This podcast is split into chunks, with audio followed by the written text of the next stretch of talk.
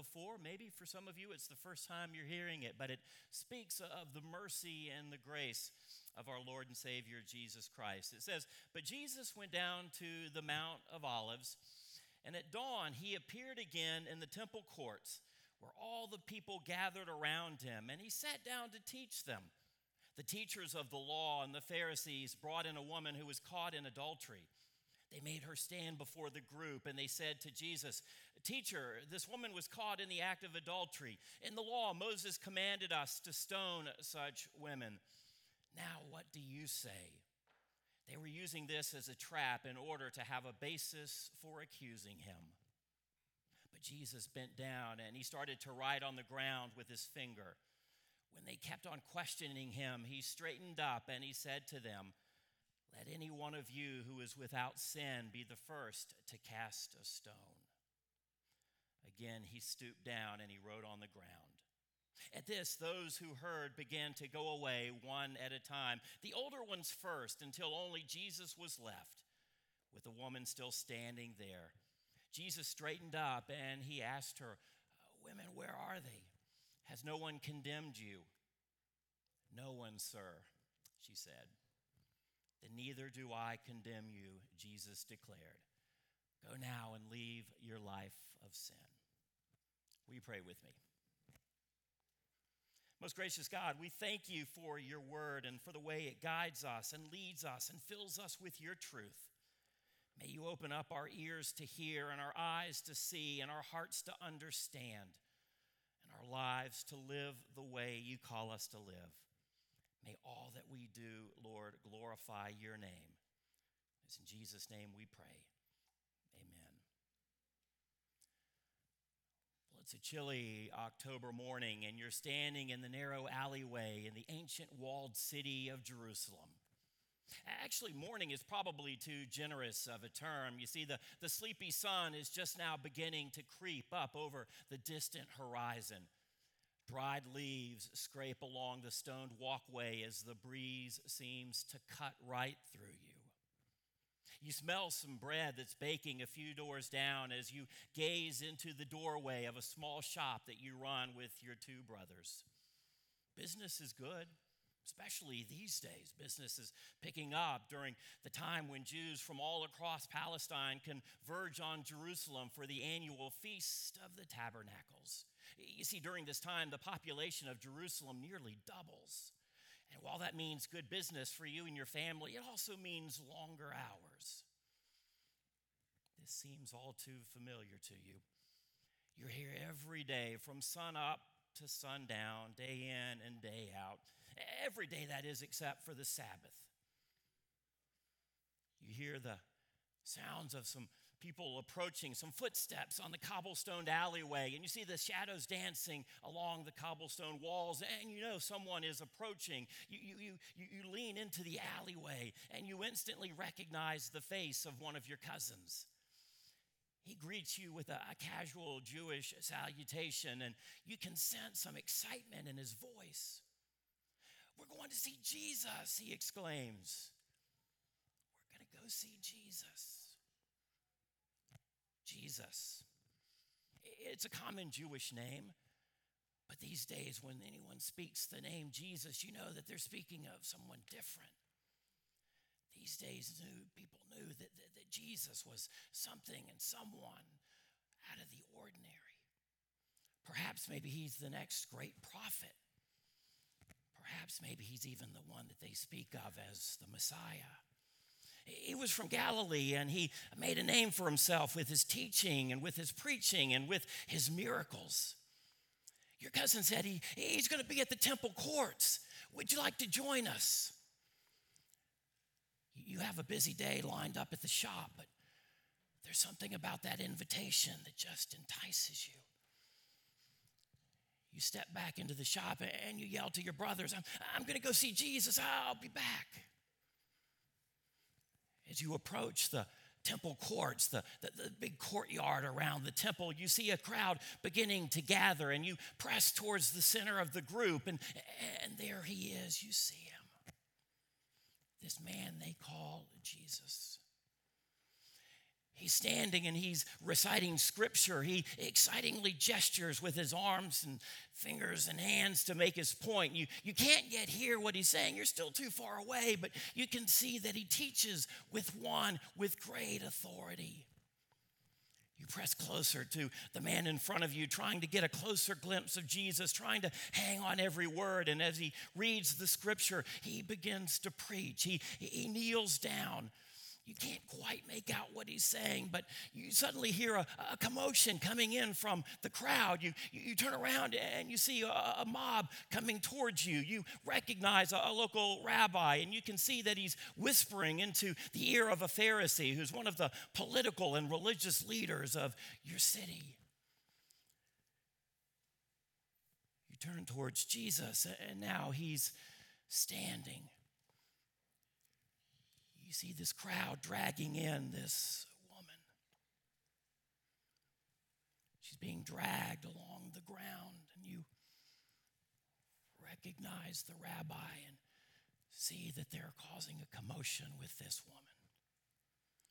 One of the Pharisees, one of these religious teachers, he, he steps forward towards Jesus and he says, Teacher, right off the bat, you catch the irony. They don't believe that Jesus is a teacher.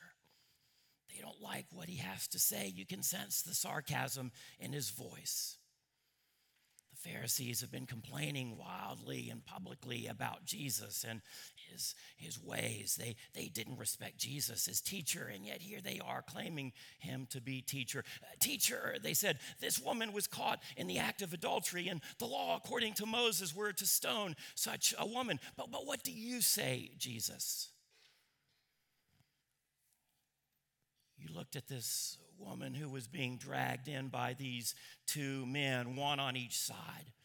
They created an opening into the crowd and, and forcibly just pushed her into this group, pulling her towards Jesus. And then uh, the burly men just kind of pulled up their arms, and the woman flopped to the ground. She looked up, tears streaming down her face, creating a pool of blood and dirt on one side of her cheek. You don't consider yourself an expert on the law. To the contrary, you're just a young shopkeeper with your brothers and your father. And as a child, you, you, wanted to be a rabbi. All good, devout Jewish boys wanted to be a rabbi, but, but, but somewhere along the way, most were dismissed as not being good enough or, or not having what it takes.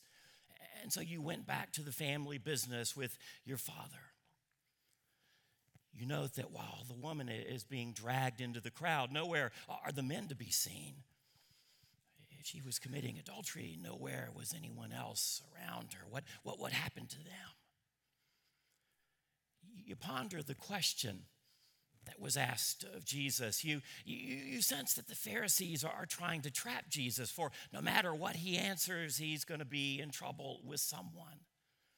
They're backing him into the proverbial corner. After all, if Jesus says to go ahead and, and stone the woman, he would be going against the Roman law, for the Romans were the only ones who could carry out capital punishment. Also, if he urged the crowd to, to stone the woman, he'd be going against the, the, the, the message of forgiveness and mercy that he was becoming known for. Either way, the Romans are going to be upset with Jesus. If Jesus tells the crowd to let her go, he would be going against the, the, the, Jewish law of Moses and the rule that had been over the people for a thousand years. Surely no self respecting Jew could turn against his own people. You look at this woman. She was scantily clad as if she was throwing something on at the, the last minute to cover herself. And, and the thought of her actions uh, made your stomach cringe. How uh, could anyone do what she had been accused of doing? And many in the crowd started to, to shout profanities at her. Some were even spitting at this woman as she was being dragged in and dropped to the ground. As she tried to stand up, the jeers of the crowd were simply too much, and her dry tears gave way to fresh ones. Blood started to stain her dress. Several of the men who had gathered to hear Jesus now found themselves overcome with anger, and many even bent over to, to pick up stones, waiting for the signal from one who would give them the right to start to stone this woman. The situation was quickly getting out of hand. You found yourself even stooping down to pick up a small stone.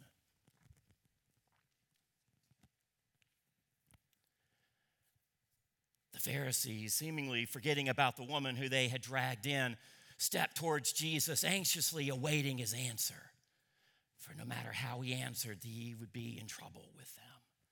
Uh, their, their smug demeanor indicates that they had trapped him. There's no way he could get himself out of this corner in which they had dragged him.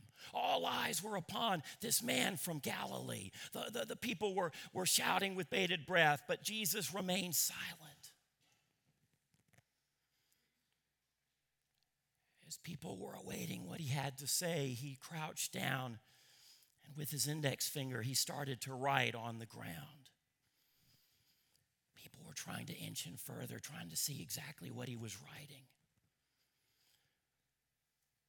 Rumors started to spread like wildfire throughout the congregation who had gathered. Some say that he was writing down the Ten Commandments.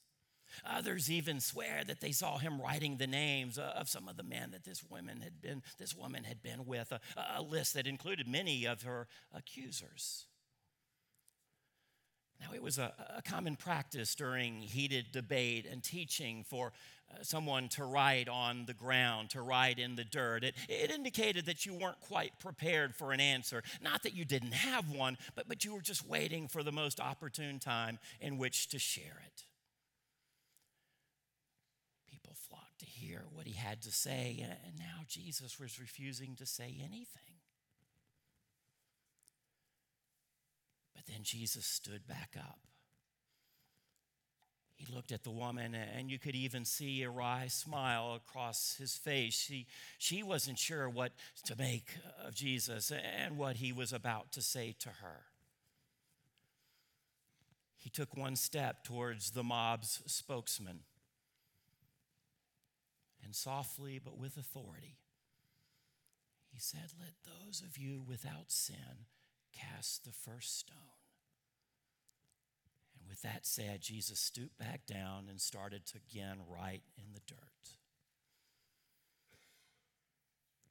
And then, for what seemed like an eternity, no one said a word.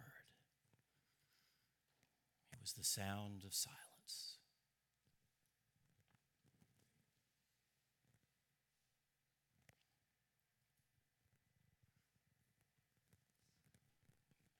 then you hear it.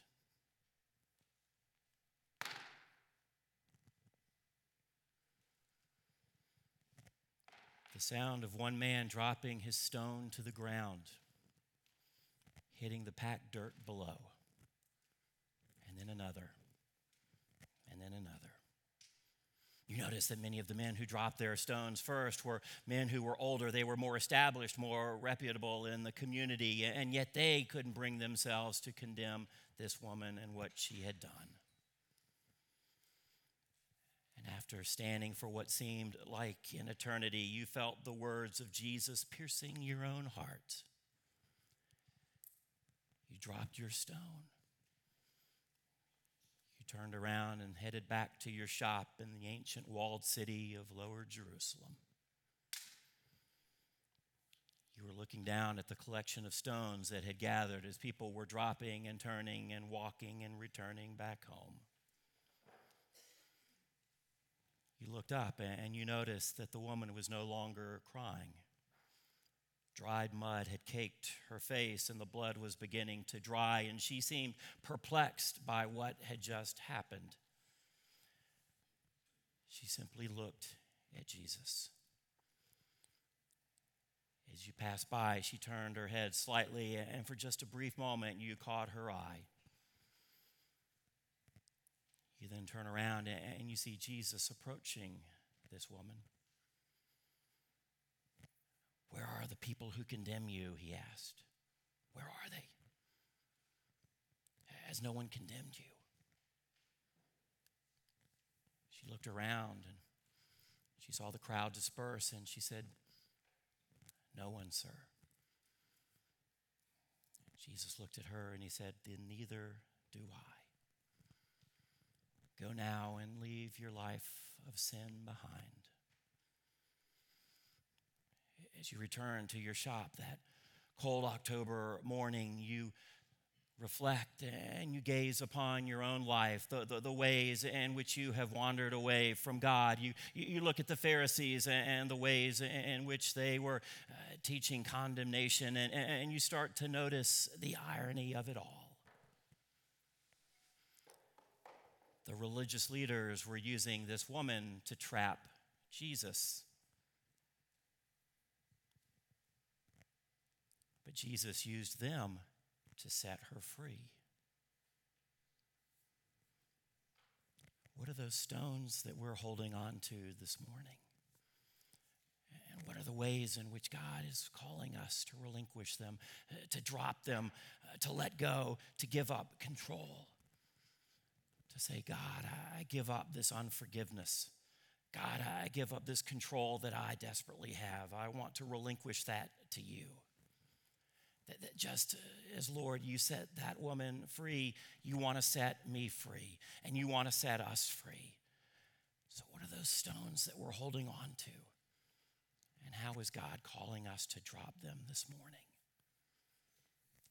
Will you pray with me?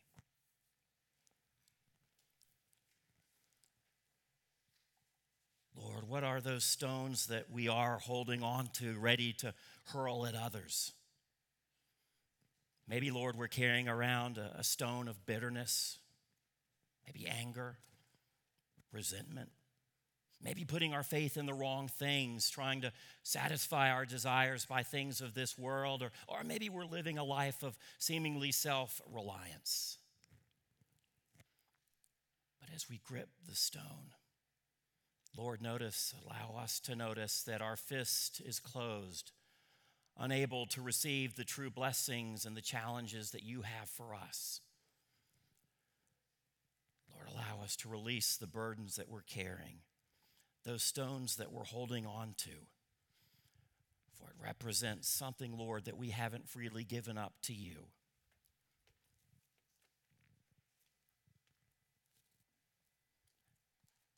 And Lord, in this stillness and silence, I'm going to invite everyone to stand. So let's all stand together. And as you feel led to drop your stone,